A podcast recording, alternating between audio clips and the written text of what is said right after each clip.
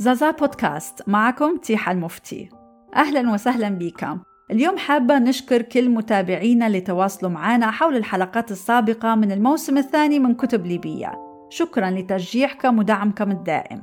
كتابنا القادم حيكون سيرة ذاتية لسيدة ليبية تشاركنا تفاصيل حياتها ونجاحها رغم كل الصعوبات اللي مرت بيها طوال سنوات.